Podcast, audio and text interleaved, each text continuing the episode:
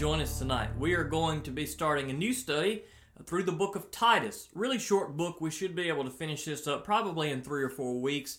Uh, but we are going to start in the book of Titus tonight. So we're going to try to get through the whole chapter. If you have a Bible, I would encourage you to turn to the book of Titus. That's going to be in the New Testament, kind of toward the end of the New Testament. If you find any book that starts with a T, they're all right there together Timothy, Titus, uh, Thessalonians. So if you find the T's in the New Testament, uh, you're very close to where Titus is. So uh, we're going to just read through a verse or two at a time, uh, just kind of break it down and talk about what's going on in this book. And hopefully, there are some things you and I can learn from it. So let's pray and we'll dig into the text. God, we come to you and we thank you for these words, and I pray that you would help us to learn and grow from them as we read them and study them tonight. I pray that you hide me behind the cross, that you just would humble me, dear Lord, and help me to be faithful to preach and teach in a way that's going to bring glory to you. And I pray that your Holy Spirit would just speak uh, through me and to each one of us, God, as we as we try to understand your word tonight. And I ask these things in Jesus' name. Amen. All right, Titus chapter 1. We're going to start in verse 1. Titus 1, verses 1 and 2. Paul, a slave of God and an apostle of Jesus Christ, to build up the faith of God's elect and their knowledge of the truth that leads to godliness in hope of the eternal life that God, who cannot lie, promised before time began. So here we are introduced to who is writing the book. It is Paul. Uh, Paul is writing this book to a guy named Titus. Now, Titus was someone who served alongside Paul uh, as they begin to do the work of the Lord and go to different places and begin to preach and teach to people and tell them the gospel message. Well, Titus was one of the ones uh, that was alongside Paul uh, in Paul's missionaries' journeys as Paul would go from place to place, and there were people who were around him here and there, and some he would leave in one place, as we are going to see here with Titus. And Paul is the one who wrote this letter, uh, and its purpose is to build up those who are in Christ. So it says. Uh, that they will uh, continue to grow uh, in knowledge and the truth that leads uh, to godliness. So Paul is is is concerned with uh, that Christians continue to grow in the truth that they've received. That they don't just say, okay, I've heard the gospel message, I believe the gospel message, and that's enough. Paul calls Christians here, and as well as us today, to continue to learn and grow in the truth that we've received, to continue to grow in the knowledge of the truth that we've received of Jesus Christ, so that we are growing in Him and growing to be more like Him. And that's the, the, the reason for all of Paul's work, and that's the reason for Paul uh, writing this letter. And this is something that we want to make sure uh, we are doing.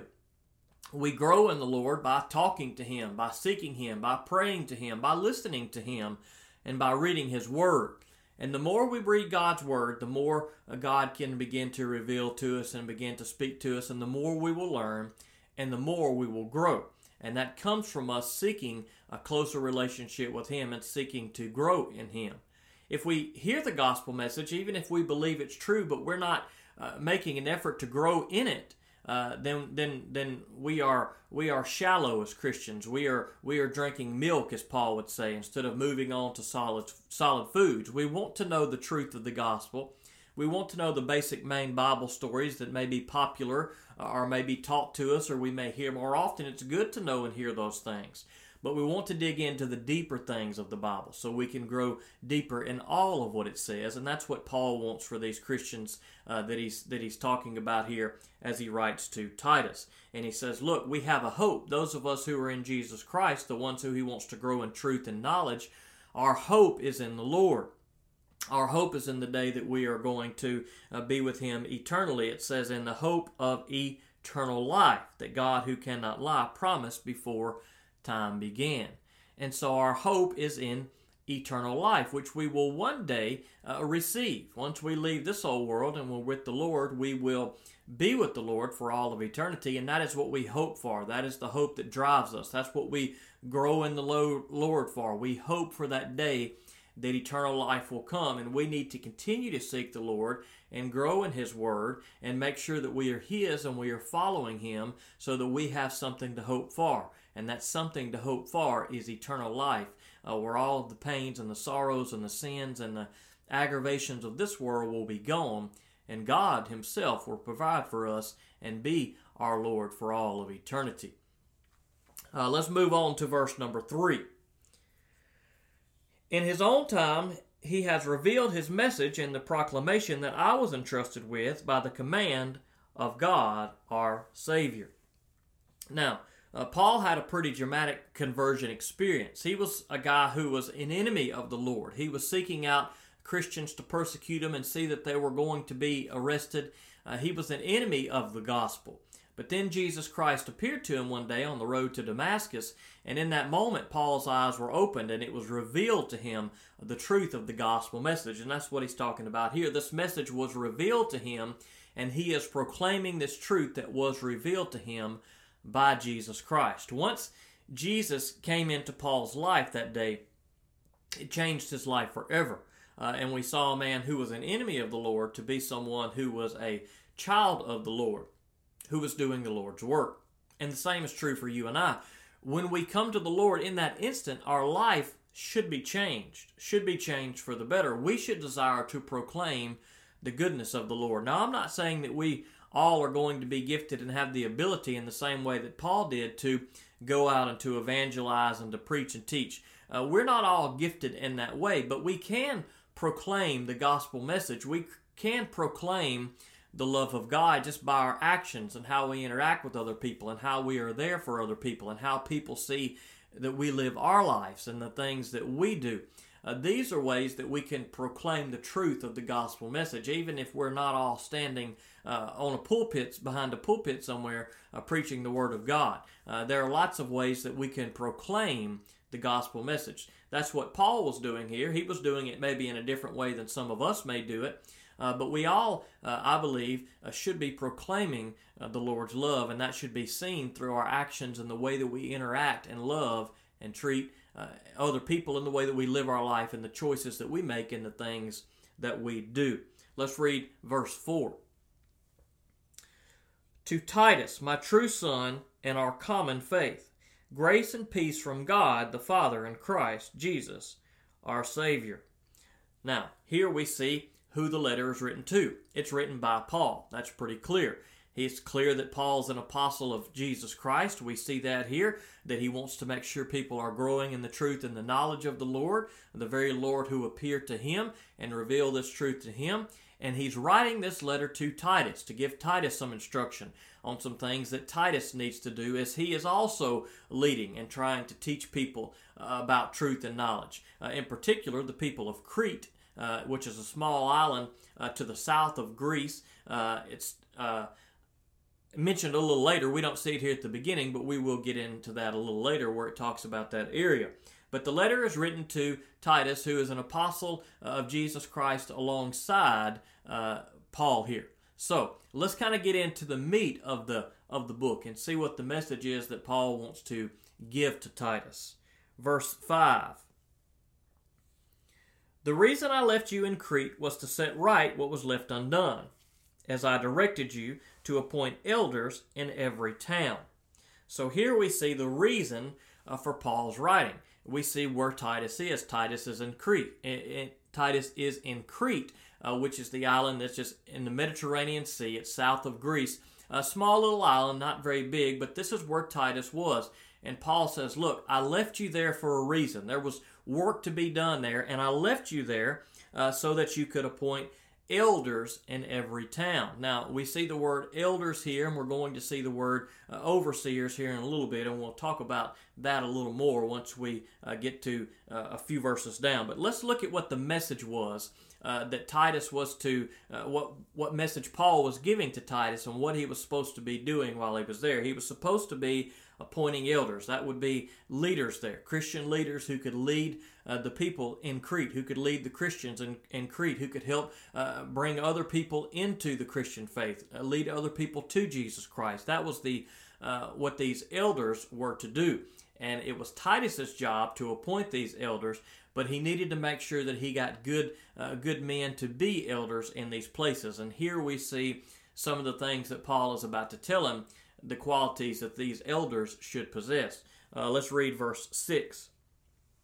One who is blameless, the husband of one wife, having faithful children not accused of wildness or rebellion.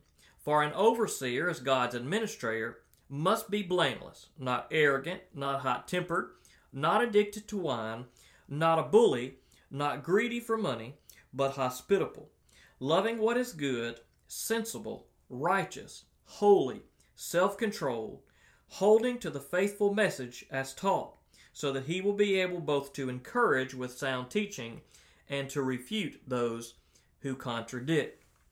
Now, we see the term elder that was used in verse 5, and we see the term overseer uh, that's used here in verse 7. Now, there's a couple of ways that we could look at this. It could be that these are two separate positions. These are two different groups of leadership uh, that that were used in in throughout Scripture. Since we see these terms on a few different occasions, these could be uh, two different terms for two different offices of leadership or they could be one term that's used kind of interchangeably uh, for one office. Now, there's lots of different forms of church polity. That's a fancy word for saying church government or the structure of a church and how a church is run. And, and some of that comes from uh, these very words that we see here uh, the elder and the overseer. Some of your translations may have bishop for, uh, for one of those terms. Uh, but when we see the term elder here, uh, it is the word uh, presbyteros, which uh, we get the word presbyter, Presbyterian church, and that's one uh, form of church polity, uh, the way that church is done.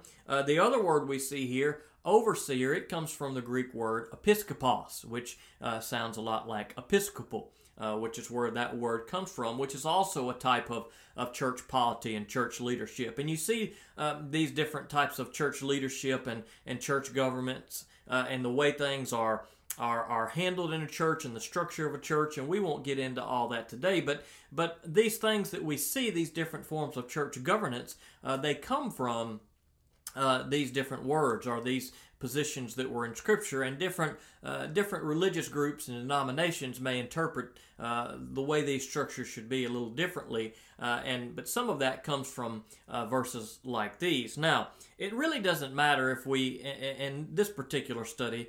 Uh, if we determine whether these are two separate offices or the same office, they could be uh, the same person that Paul uses two separate words to describe. That is, an elder is an overseer, or it could be that these are two separate positions that Paul is calling Titus to fulfill. Uh, regardless of how we want to interpret that, uh, the, the core of what is being said here is the character of the one who is to be in leadership.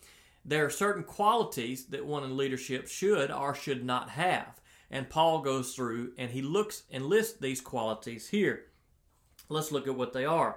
One who is blameless. Now, uh, we have to be careful here because obviously uh, nobody is perfect. Uh, if we're looking for leaders in our churches, good Christian leaders who are perfect, well, we only look to Jesus because he is the only one who is perfect. Ultimately, that is who we look to. We always look to Jesus above and beyond any any leaders we have in this world. But God does place leaders here among us even today. There are there are elders, there are overseers, there are bishops, there are pastors, there are preachers, uh, there are these people that God uh, puts over His people to lead them and shepherd them, and that's an important thing.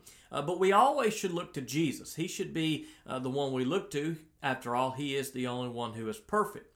But when it comes to these human teachers that, that, that we have, uh, they are to be blameless. Now, it doesn't mean they're not they're they're going to be perfect and never going to do wrong. But when you look at someone, uh, you should be able to look at their life and say, hey, they're producing way more good fruit than they are bad fruit. Maybe there's a slip up here, maybe there's a slip up here, but it shouldn't be a a repetitious uh, thing in their life. They shouldn't be repeating these things. If they are repeating sin, uh, then that's a problem. There, there, there shouldn't be patterns of sin uh, that, that that keep taking place. In that sense, then someone is not really uh, ready for leadership or not qualified for leadership, and that may not be one that God wants to put in leadership there may be things occasionally, even our, our worldly leaders do, and maybe they repent of those things and they it doesn't become a pattern of sin in their life. Uh, but there should be this this blamelessness that's in them. It should be that when we look at our leaders, we look at them as good men and women of the Lord, not perfect men and women of the Lord, but good men of the Lord that are going to do the Lord's work when we see people who have the opportunity to uh, to teach and preach in this way. We should look for men who are who are, as Paul would call them, blameless. He says, uh, the husband of one wife. Now we won't dig into this particular uh, part of this passage in great detail, but I will tell you that there are differences opinion of opinion uh, even among Christians. There are some who would interpret this to be uh, a, a, person in leadership uh, cannot be divorced, and that may be what Paul means here. Uh, but the, the phrase husband of one wife uh, is a little ambiguous, and it could mean simply you don't have two wives. That is, you're not married to more than one person at once. Now, I'm not swaying you uh, to one way or another here. I'm just simply telling you that there are Christians who would take this verse in different ways. Uh, and there is some biblical support, uh, maybe to support uh, both positions there as to what exactly uh, Paul may mean. Uh, but this is one of the qualifications he lists, and it could mean uh, a person in leadership should not be a divorced person, or it could simply mean it should be someone who only has one wife and who is faithful uh, to one wife. So, uh, this requires much more discussion and study than we'll get into in this brief study, uh, but there are different interpretations as to what Paul uh, could mean there. Uh, he goes on to say, having faithful children not accused of wildness and rebellion. And so, uh, when we look to those who are going to be in leadership positions to the Lord, they should have control of their family. There should be a good family life. Uh, if if you see that uh, their children are completely wild and crazy and rebellious, then uh, perhaps they're not qualified to uh, be a leader for the Lord, because uh, the the actions of the children uh, may very well branch from things that go on in the home, things that we may not see. Uh, but we may get an indication based on the family, based on the children, based on the wife, as to what kind of things are going on behind closed doors. And so Paul says here, look, when you see one who has a child who is wild and rebellious, then that person is not qualified to be an elder. Now, that doesn't mean that every time we see uh, someone who has a child who is who is wild and rebellious that there are evil bad things going on uh, at home sometimes parents do a wonderful job and kids simply rebel if you've ever been a teenager before if you're an adult watching this uh, you know that uh, when when the, the the teenage years come, that there seems to be this idea that maybe we know a little more than we do, and that we know more than our parents, and we're going to do what we want to do because we want to be cool. And sometimes even the best upbringing uh, is not going to guarantee that a child uh, is going to uh, always do what is right. And I would look at this kind of like I would look at this uh, at this uh, uh, idea of being blameless here. Uh, I don't think it would be fair for us to look at somebody and say, "Well, their kid did one bad thing, so they're they're out of the question for being a leader to the Lord." I, I believe it. Uh, you, you may look at it in the same way, or at least I do, and I may be wrong there. But is there a pattern? Do they have multiple kids? Is there one child who is rebellious? Is there is that that one of their children does something rebellious once or every once in a while? Or is it a pattern where there's complete rebellion? Is there uh, multiple children and they're all acting in the same way? And so I think we have to. Uh, we have to maybe give a little leeway to what Paul is saying and not be too hard nosed because, as I mentioned, with being blameless, we will never find anyone who is blameless. And it's very likely that anyone who has a child, at some point in that time, uh, in time, that child will do something uh, that is wrong that shouldn't be done.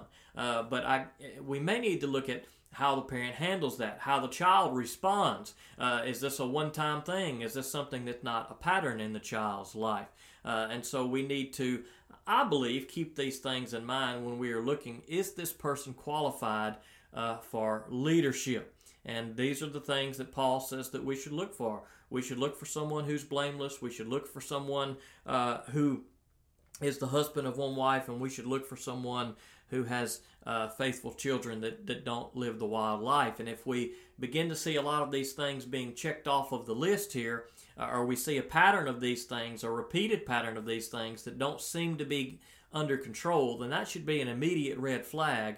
Uh, we don't even have to read any of the rest of these to know, okay, this person is not qualified for leadership. Now, I'm not implying that those who may be guilty of these things are not Christian or are horrible, evil people. That's not what Paul here is saying. He's just saying, look, they're not they're not the ones that need to be in a leadership position. Uh, they don't qualify uh, in in the way that God would desire them to. They don't live their life in a way uh, that they would be fit to uh, lead a group of Christians. So uh, that's just part of life. We're not all called to, and we're not all able to maybe fulfill some of these things that Paul lists out here, and that's okay. Uh, but just because we're not in a leadership position doesn't mean that we're not Christians. We are very much Christians if we put our faith in Jesus Christ. But the requirements for those who lead are higher and should be higher uh, for the importance and significance uh, of what is being done. All right, let's read a little further in verse 7. For an overseer, as God's administrator, must be blameless, not arrogant, not hot tempered, not addicted to wine, not a bully not greedy for money. Now, here's a whole list of things here uh, that are important that we look at. Uh, the first of which it says must be blameless. Now, this is a repeat to what he said before. Now, this may give some argument to, well, he repeats the same thing for an overseer that he did for a deacon, or excuse me, for an elder. Uh, so maybe he's speaking of a, of a different position here. Well, he may be. Uh, but the requirements here uh, are, are, are suitable for those who are going to be a leader of, of God's people. And it says that they must not be arrogant, uh, not think too highly of themselves, not think that they are the the end all be all, that their way is the best, and they don't care about other people and they look down on other people. Uh, we God doesn't want there to be leaders who have that kind of arrogance. He said, not hot tempered.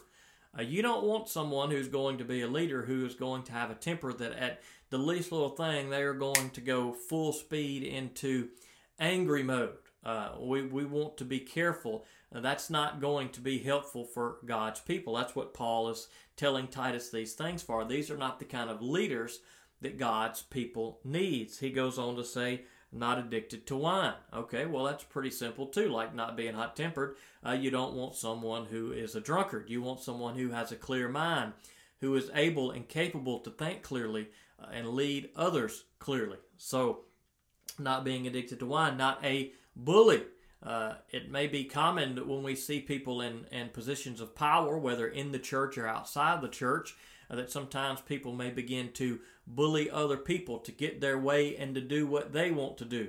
Uh, well, that's not a good quality for a leader of God to have. Uh, we shouldn't bully people around. Uh, leaders that serve the Lord are shepherds to God's people, and we should shepherd God's people in a way that shows love, not in a way uh, that that that that bullies them into doing things that maybe sometimes the leader wants to do. When it may not at all be what God desires for His people, it may simply be the desire of the leader. So you don't want people who are going to bully those who uh, He is over uh, to do things that are not godly and good things. It goes on to say, not greedy for money. This is obviously something the Bible talks about often. Uh, we don't want to have people in leadership position who love money and who seek money because ultimately money becomes the God.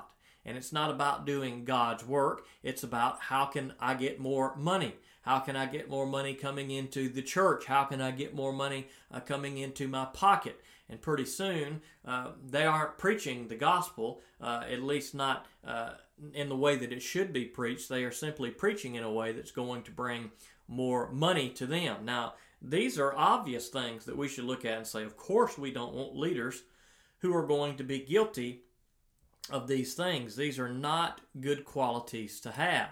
Now, these are definitely not good qualities for a leader, but they're also not good qualities for any Christian. Uh, don't watch this and say, well, praise the Lord, I'm not a leader because I got all these things and I don't want to change. Well, if we see, even if you're not in a leadership position in ministry to lead God's people, if you see these things in your life, these are not good things. To be arrogant and hot tempered and greedy, all of these are bad things. And these are things that we should keep in check. Uh, we shouldn't say, well, I'm not a leader, so praise the Lord, I don't have to do those things. Actually, we do. Uh, we all do those things, not because we want to be in a leadership position for the Lord, but because we are God's people. And those are the things that God calls us to do. All right, verse 8, he follows up uh, after not greedy for money. In verse 8, he says, But hospitable, loving what is good, sensible, righteous, holy, and self controlled. So we should be just the opposite of, of greedy for money here. We should be hospitable uh, to people we see. We should be giving to people we see. We should want to help people we see, not try to get it all in for ourselves, but be hospitable uh, and approachable. Uh, that when people see us, they they feel loved. They are glad to see us. They they they they feel encouraged uh, because we are coming and we are bringing the love of God uh, with us. That's what leaders of the Lord should do. That's what people should see. Uh, they should love what is good. Well, if you see someone who loves what is bad, well, guess what? They're not qualified to be a leader. It's just that simple. Sensible. Uh, this is uh, this is a good one. Uh, God's leaders should be sensible. It, it kind of goes along with uh, being hot tempered, not somebody who's going to fly off and, and be illogical or irrational about things that need to be dealt with among God's people, but someone who is sensible, that thinks about what's going on, that tries to uh, uh, uh, understand why things are taking place, and comes up with a sensible solution that's going to be the best for God's people. Uh, righteous, uh, one who is seeking the Lord, one who is right by the Lord, one who is trying to live by the Lord's standards, one who is doing the right things, one who we can look at and say, hey, they are living a godly life. And that's what a leader should possess that quality. Holy, self controlled. Uh, self control is an important thing, not just for the leader, but for any of us who are Christians. We need self control. There are times that we're tempted to do things that are wrong and bad, and we need to say, Nope, I'm not going to do that. I'm not going to give in to that. As tempting as it may be, I'm going to control my desires here, and I'm going to do what is right. This is an important quality for a leader. In verse 9, holding to the faithful message as taught, so that he will be able to encourage with sound teaching and to refute those who contradict him. Now, for the leader, they need to hold on to the faith, the message that they were taught, the message of Jesus Christ. Why? Well, for a couple of reasons. Number one, so that they will be able to encourage with sound teaching. Uh, a leader that God calls to be a leader, a leader that's over God's people, needs to be someone who can encourage God's people with sound teaching. They're not deviating from the truth. They're not intermingling things that, that aren't part of God's words in there. They, they are preaching and teaching the truth of God's word, and they are encouraging God's people. Uh, and and we all need to be encouraged. There are times that we get depressed. There are times that we get overwhelmed with sin. And there are times that we need to be encouraged. Now, there are also times that, uh, that, that we need to be rebuked too, and that's also, as we see in Scripture, part of the job of, of the leader, part of the job of the pastor. There are times that we need to be encouraged, and there are times uh, that we need to be rebuked, and these are good qualities for a leader to have. These are qualities a leader must have. They must be strong in the faith. They must uh, be able to be an encouragement uh, for God's people, and they must, it says, be able to refute those who contradict the truth of God's message. And so uh, you want someone who's going to be able to understand God's word, and when attacks come, and they do come on us all the time, we we may see them on TV or read them in a book, or even have people in face to face that we encounter uh, that begin to uh, try to attack God's word. Well, when it comes to leaders, they need to know God's word enough and understand God's word enough, and be able to sensibly uh, be able to refute these attacks on God's word so that they can rightly lead God's people. When attacks come or when things are being said in the world, uh, you need a leader that says, "Nope, this is the this is what God's word said and this is the way we need to go and here's why." And be able to explain in scripture Here's why this attack that's coming on us is not true. Here's why this part of God's Word is not contradictory, but something we should be living by and something we should be doing. And that's one of the qualities that a leader should have. And Paul goes through and he's listed a bunch of qualities that leaders should have. And he's telling Titus, hey, look, look for elders and overseers to serve there in Crete but make sure they have these qualities so they'll be good leaders and not bad leaders. Let's read a little further. Verse 10 For there are also many rebellious people, full of empty talk and deception, especially those from Judaism. It is necessary to silence them. They overthrow whole households by teaching what they shouldn't in order to get money dishonestly.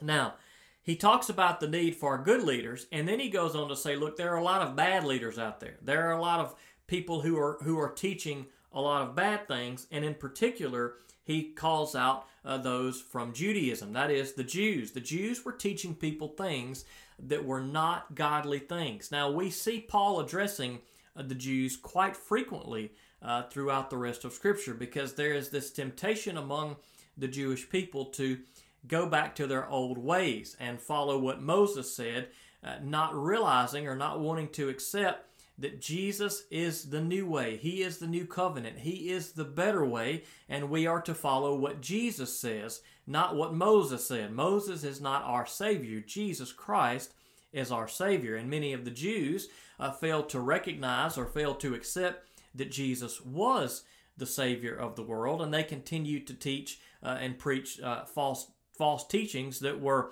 uh, were enslaving the people to the power of the law and the power of sin. Uh, but what what Jesus came to do was free us from that. And that's what we see uh, uh, taught constantly in the book of Galatians. The whole book's about it. In the book of Hebrews, that was the problem there. Jewish people wanting to turn back to their old ways. And Paul says here, look, there are many people who are deceiving others with the things that they're teaching, and particularly uh, the Jews. And he says in verse 11, it is necessary to silence them.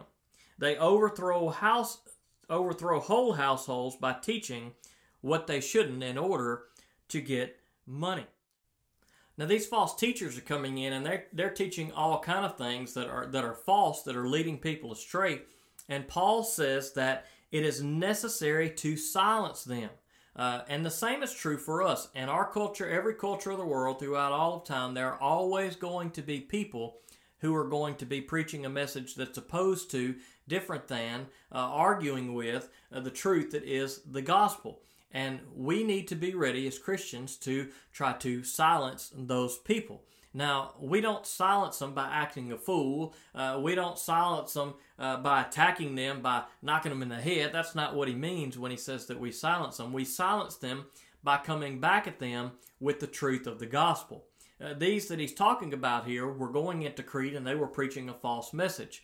And so Titus uh, was to make uh, get leaders ready uh, and, and and and send them into Crete and Titus himself was to go and to preach the truth of the gospel and that was how they were going to silence uh, all of these false teachings that were going that, that were going on because they were going to bring in uh, the truth and it says that they overthrow whole households by teaching what they shouldn't in order to get money now obviously these people who are teaching these false things they don't care about any kind of truth. They don't care about the people that they're reaching.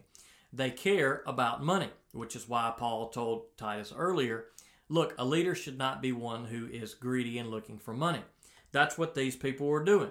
They were preaching and teaching whatever they could so that they could get money. Now, that's no different than our world today. There are many people throughout the history of the world and will be until Jesus returns that are going to preach and teach for their own gain. They're going to say just the right things so that people will give them more and more money so that they can fill their pockets, not so that they can do more of the Lord's work. They are simply concerned about their needs and they will say anything they can.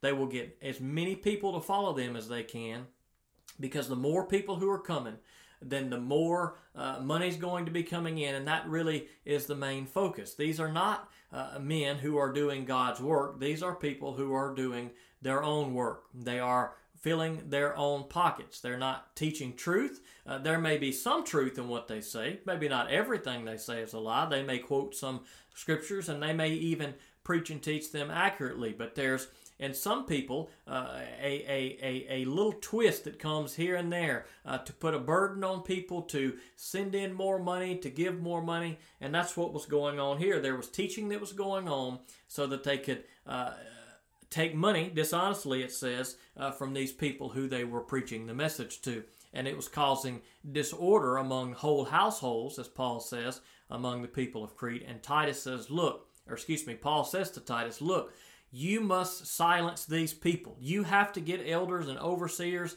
You have to get them out there. You have to get them ready. You have to get good men who can go out there and who can preach the truth and who can defend the faith and who can go out there and silence these other people who are coming with all their nonsense that the people can hear and know what is true and know that what these others are saying is false. And that's what Paul is writing this letter to Titus for. Verse 12 one of their very own prophets said, Cretans are always liars, evil beasts, lazy, gluttons. This testimony is true, so rebuke them sharply that they may be sound in the faith and may not pay attention to Jewish myths and the commands of men who reject the truth. Now, when he says one of their very own prophets said, he's talking about uh, someone from Crete, a prophet from Crete, from the Cretan people uh, said the following statement that we just read in the passage. Now, depending on your translation, it may spell that out for you. If you have a dynamic, uh, excuse me, a dynamic equivalence translation uh, like the NIV, uh, then it, it, then it helps give you that there. It tells you that one of the Cretans wrote this about their very own. Uh, most of the translations don't say that, but we kind of figure out from the context here that when he says one of their very own, he's talking about Look, even somebody from Crete recognizes how bad the people of Crete are. Well, how bad are they? Are they? Well, it says that Cretans are always liars, evil beasts, and lazy gluttons. So, uh, Titus had his work cut out for him here. These people were uh, doing a lot of rotten, uh, sinful things, uh, and on top of all the things they were doing, there were false teachers who would come in, and so Titus has his work cut out for him. And Paul agrees with this statement that this Cretan person made. He says, Look, in verse 13, this testimony is true. So rebuke them sharply that they may be sound in the faith. Now, he says, Look, these people are like this. So you are going to have to rebuke them sharply. You're going to have to come at them and you're going to have to be stern with them and you're going to have to give them the truth so that they'll listen to you, so that they'll pay attention to you and not the Jewish people that are coming in with their myths and their commands. That these are ones who Paul says reject the truth, speaking of these Jewish people. And so he says, Look, Titus, you have to go in there. You have to get leaders with you that are strong men of God that are going to be able to go in and preach the truth so that people will do what is right and follow the truth and not pay attention to these deceitful lies that are destroying uh, the island, that are just destroying the island of Crete and the people there. So Paul is trying to reach these people, and he knows he has his work cut out for him. That's why, as we saw earlier in the book, he says, That's why I left you in Crete, Titus, because there is work to be done there. Let's read a little further in verse 15. To the pure, everything is pure. But to those who are defiled and unbelieving, nothing is pure. In fact, both their mind and conscience are defiled. Now, for those who are already in Jesus Christ, they are pure in Him. But for those who are not, that are still living in sin, well, they are still defiled. That was true of the people of Crete, and that's true of you and I. If we've put ourselves in Jesus Christ and we're faith, our faith is in Him and we're following Him, then we are made pure. But if you're still living in your sin, then you are defiled. You're, you're not thinking straight. Not even uh, your mind and your conscience. You're not you're not convicted in the same way as one who is following Jesus Christ. Your mind thinks things sound right even when they're not right because uh, we are living in darkness when we don't have Jesus Christ. And so if you haven't accepted Jesus Christ, you're living in darkness today. Your mind, things that, that you think are rational, are not rational because your mind is blinded uh, by, by sin. Now, all of us are this way. Every one of us uh, is this way until we come to Jesus Christ. When we come to Jesus Christ, our eyes are opened. We see the light. We begin, our, our, our, our consciences are changed. Our minds are changed. And we say, Whoa, I never realized how bad that thing was that I was doing. Everybody who's ever come to Jesus Christ has come to that realization once our eyes are opened.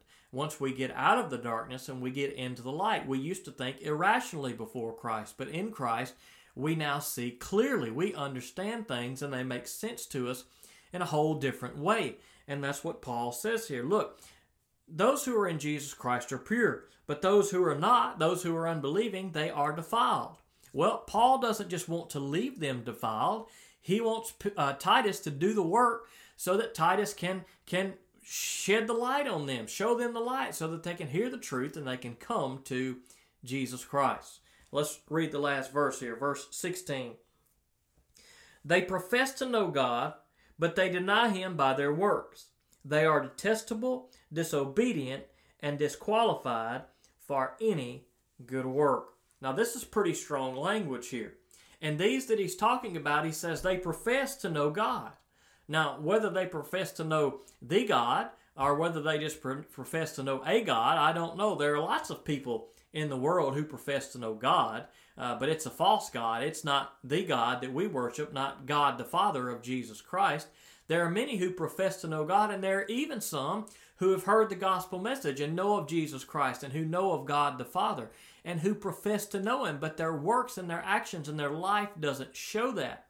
Paul says here, they profess to know God, but they deny Him by their works. If we profess to know God, then our works must show it. If we profess to know God and we continue to do evil works, then guess what? We are denying the very fact that we are God's by the things that we do, by the way that we act, by the fruit that we produce. If we are continually and constantly producing bad fruit and there's no conviction or repentance of our sin, then we are a bad tree, as the Bible would say. And I think that's the same type of thing that Paul's saying here. Look, these people profess to know God, but they can profess it all they want to because their works show otherwise. Their works do not show them to be good fruit, but rather their works show them to be bad fruit. As a result, it says they are detestable, disobedient, and disqualified for any good work. And so these are pretty strong, uh, pretty strong uh, words that Paul uh, is using here to talk about what Timothy, or excuse me, what Titus is up against uh, with these people in Crete. But to get them back on track, Paul said what it's going to take is it's going to take good, strong Christian men who can go in there and be leaders, who are strong in the faith, and who can lead the people, who can encourage the people, who can rebuke the people, who can teach the people, who can defend the faith. And the same is not changed. Even to this day, we still need good Christian leaders leading us. And let us pray that God would put good Christian leaders in our path wherever uh, we may go to church, wherever we may be taught things, that we are hearing things that are truth, that we are being taught truth, that we are not being led astray by lies, because there are lots of people in this world who will preach and teach lies, who will preach and teach a lot of things. We are going to encounter them.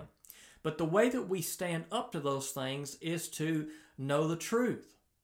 Here's the truth of the gospel. We are to put our faith in Jesus Christ, who is the Son of God, who died for us and gave his life so that our sins could be forgiven. We are to love God and we are to love people. That is the truth of the gospel.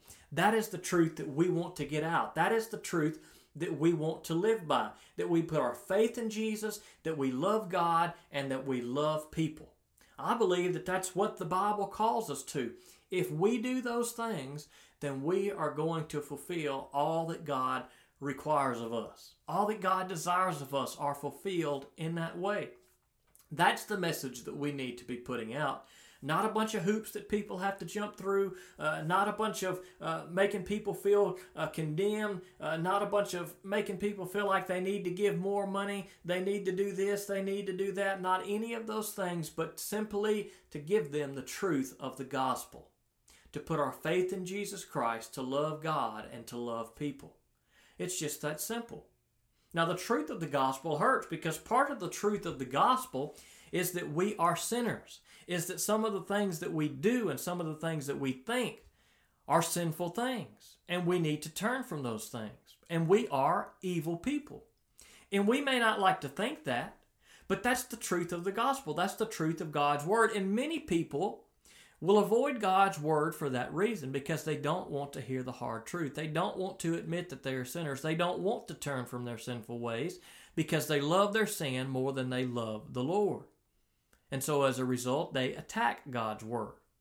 But we must stand on guards to know that God's word is good and it is true. And yes, sometimes it is hard. Even for those of us who are Christians, it's hard and it's convicting when we read things and say, Whoa, I'm guilty of that. I'm an evil sinner. Well, that's not a good feeling that anybody wants to have, but praise the Lord through Jesus Christ, we can be forgiven if we put our faith and trust in it. And so we need to know the gospel message. We need to know the message of grace, which is beautiful. But we also need to know the message that talks about all those things that, hey, these are sinful things and you shouldn't do these things. You should turn from these things. It's all part of the message. And if we hear that message and we accept that message and by faith we follow Jesus Christ, then we do receive grace and we are forgiven of those things. And that's the message of the gospel that we put our faith in Jesus Christ, that we turn from our sinful ways, that we love God, and that we love others. That's it. That's the message that we need to preach. That's the message that Paul wanted Titus to get out. That's how he was going to going to defend the faith. That's how he was going to silence those who were coming uh, and speaking evil, sinful things and getting people led astray. They were going to fight all of the evil with the truth of the gospel. And the same is true for you and I. When people come and people attack us, we don't have to attack back. We simply stand by the Word of God. We speak the Word of God. And people will either accept the Word of God and live by it, or they will reject the Word of God. But we cannot control that. We can only control that we give them the truth of the gospel of Jesus Christ and point them to Jesus Christ and nothing else. Let's pray. Father God, we come to you and I thank you for these good words and I pray that you just would uh, use them in our lives, that we would learn from them and, and live by them and grow in them, dear Lord. I pray that we would grow in truth and knowledge, that we would continue to know your words. God, I pray that you'd put good leaders in our path, God. Men that are going to hold these qualities that we ha- have read about tonight, that they are going to uh, be men that are going to stand up for you and know your word and live by your word, God, and, and uh, are righteous and holy, God, and that raise uh, holy families and that, uh, that lead their, their, their own houses in a way, dear Lord, that's going to bring glory to you. And God, I pray that you'd put good leaders in our path, good Christian leaders all around our world, dear Lord, to lead people just as Titus was to lead. God, I pray that you would give us good leaders like Titus that can uh, get us back on the right track and uh, uh, help us to be focused on you, dear Lord, and help us as Christians to live by you. God, these things that you call leaders to do, these qualities, they're not just for them. There, there are lots of these things, God, all of these things that, that we all need to do if we're yours. And so I pray, God, that we would do those things, be on guard against false teachings, and not give in to the lies that maybe some may teach, but that we stand firm on the truth of the gospel of Jesus Christ and do our best to, to proclaim that truth to all we encounter. And I ask these things in Jesus' name. Amen. Thank you for joining us for today's service. To learn more about Jesus, call or text Pastor Shan at 601 657 0180 or email him at shanvn at me.com. You can also visit us at www.enterprisebaptist.church or follow us on Facebook at facebook.com slash ebcliberty. We hope that you have been blessed by today's service.